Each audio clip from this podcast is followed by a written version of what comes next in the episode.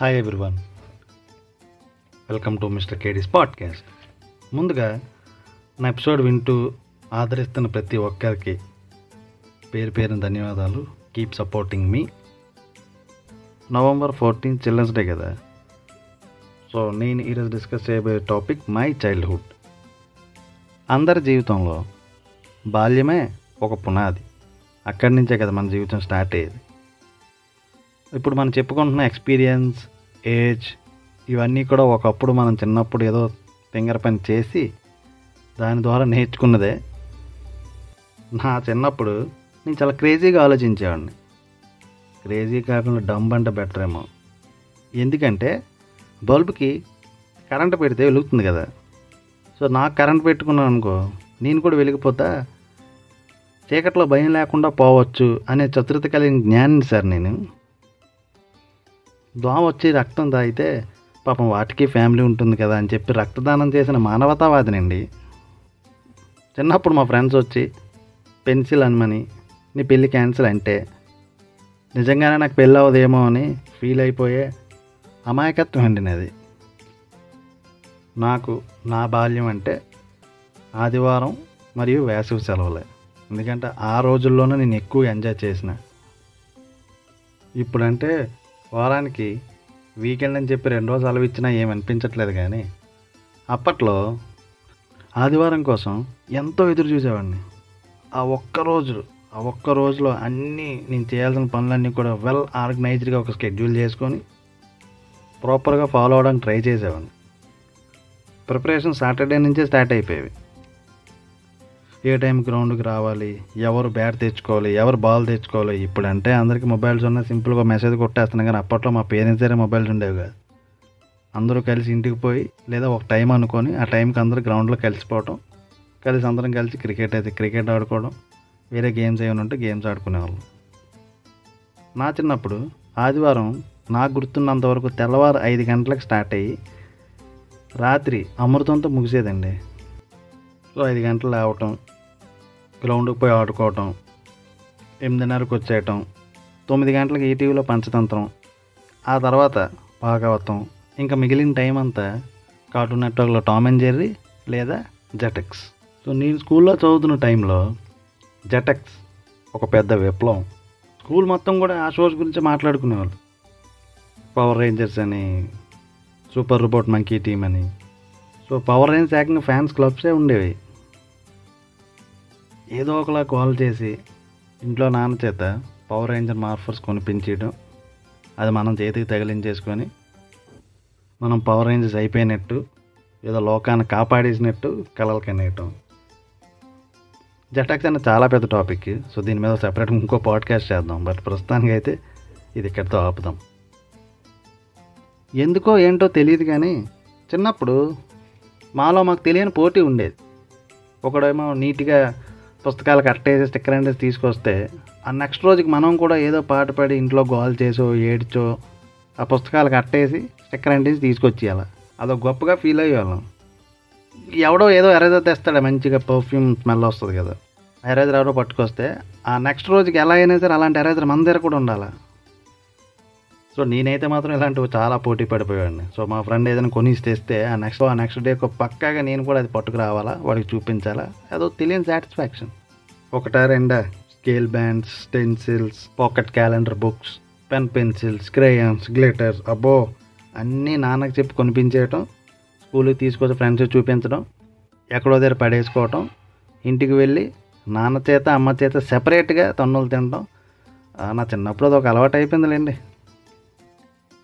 నేను చిన్నప్పటికి ఇప్పటికీ బాగా సిగ్గుపడిన సందర్భం అంబారసింగ్ మూమెంట్స్ అంటారు కదా. ఇప్పుడు కాంపస్ బాక్స్ ఉండేది.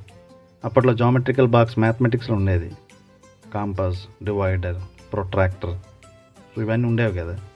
సో ఆ బాక్స్ని అందరూ కూడా కంపాస్ బాక్స్ అనేవారు లేదా కాంపాస్ బాక్స్ అనేవారు. సో నాకు అది తెలిసేది కాదు. నేను ఆ బాక్స్ని కంపర్ బాక్స్ అనేవాడిని. అబ్బా! షాపుకి వెళ్ళి కంపర్ బాక్స్ కావాలని ఎలా అడిగానో ఇప్పటికి తలుచుకుంటే నాకు చాలా కంపరంగా ఉంది. బహుశా షాప్ అతను పిల్లబచ్చగాలని వదిలేసి ఉంటాడు. అప్పుడు నాకున్న అతిపెద్ద డౌట్ ఏంటంటే జామెట్రికల్ బాక్స్లో డివైడర్ ఎందుకు ఇచ్చారని.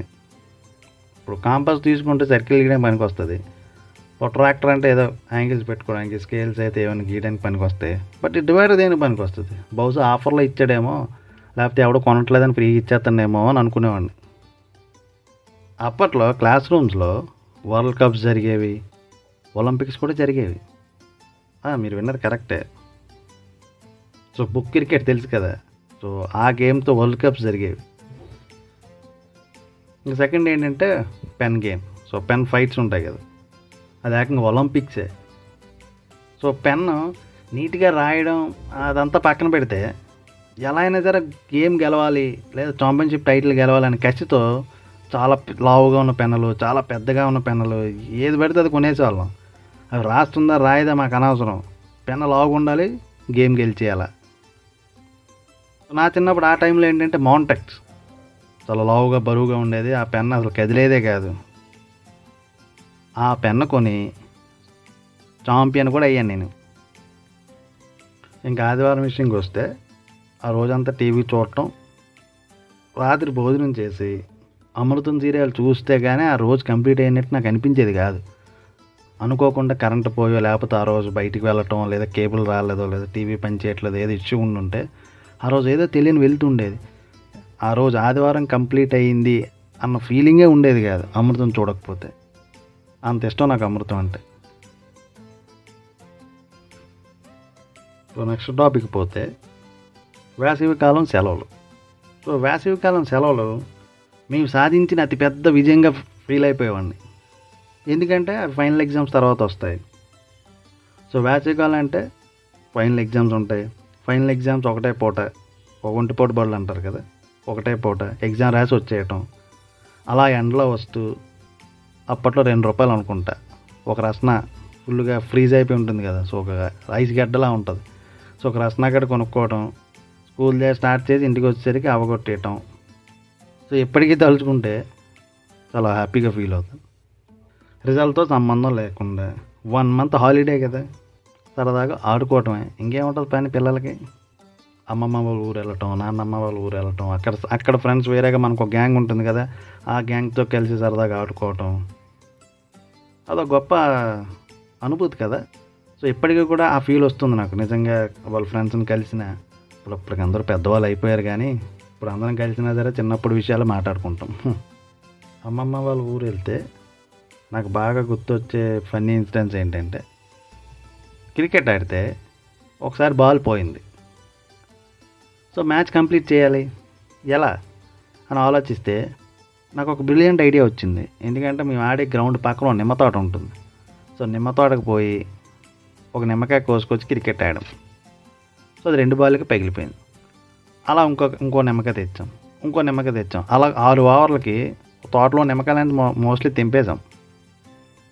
ఇంతలో ఆ తోట ఓనర్ ఉంటాడు కదా ఆడు వచ్చి నన్ను పట్టుకున్నాడు. ఈ విషయం మా అమ్మమ్మ అదే సూరమ్మకి తెలిసింది. బేసికల్గా తప్పు నాదే. అయినా వాదించి తగువాడి నన్ను విడిపించి ఇంటికి పంపించింది.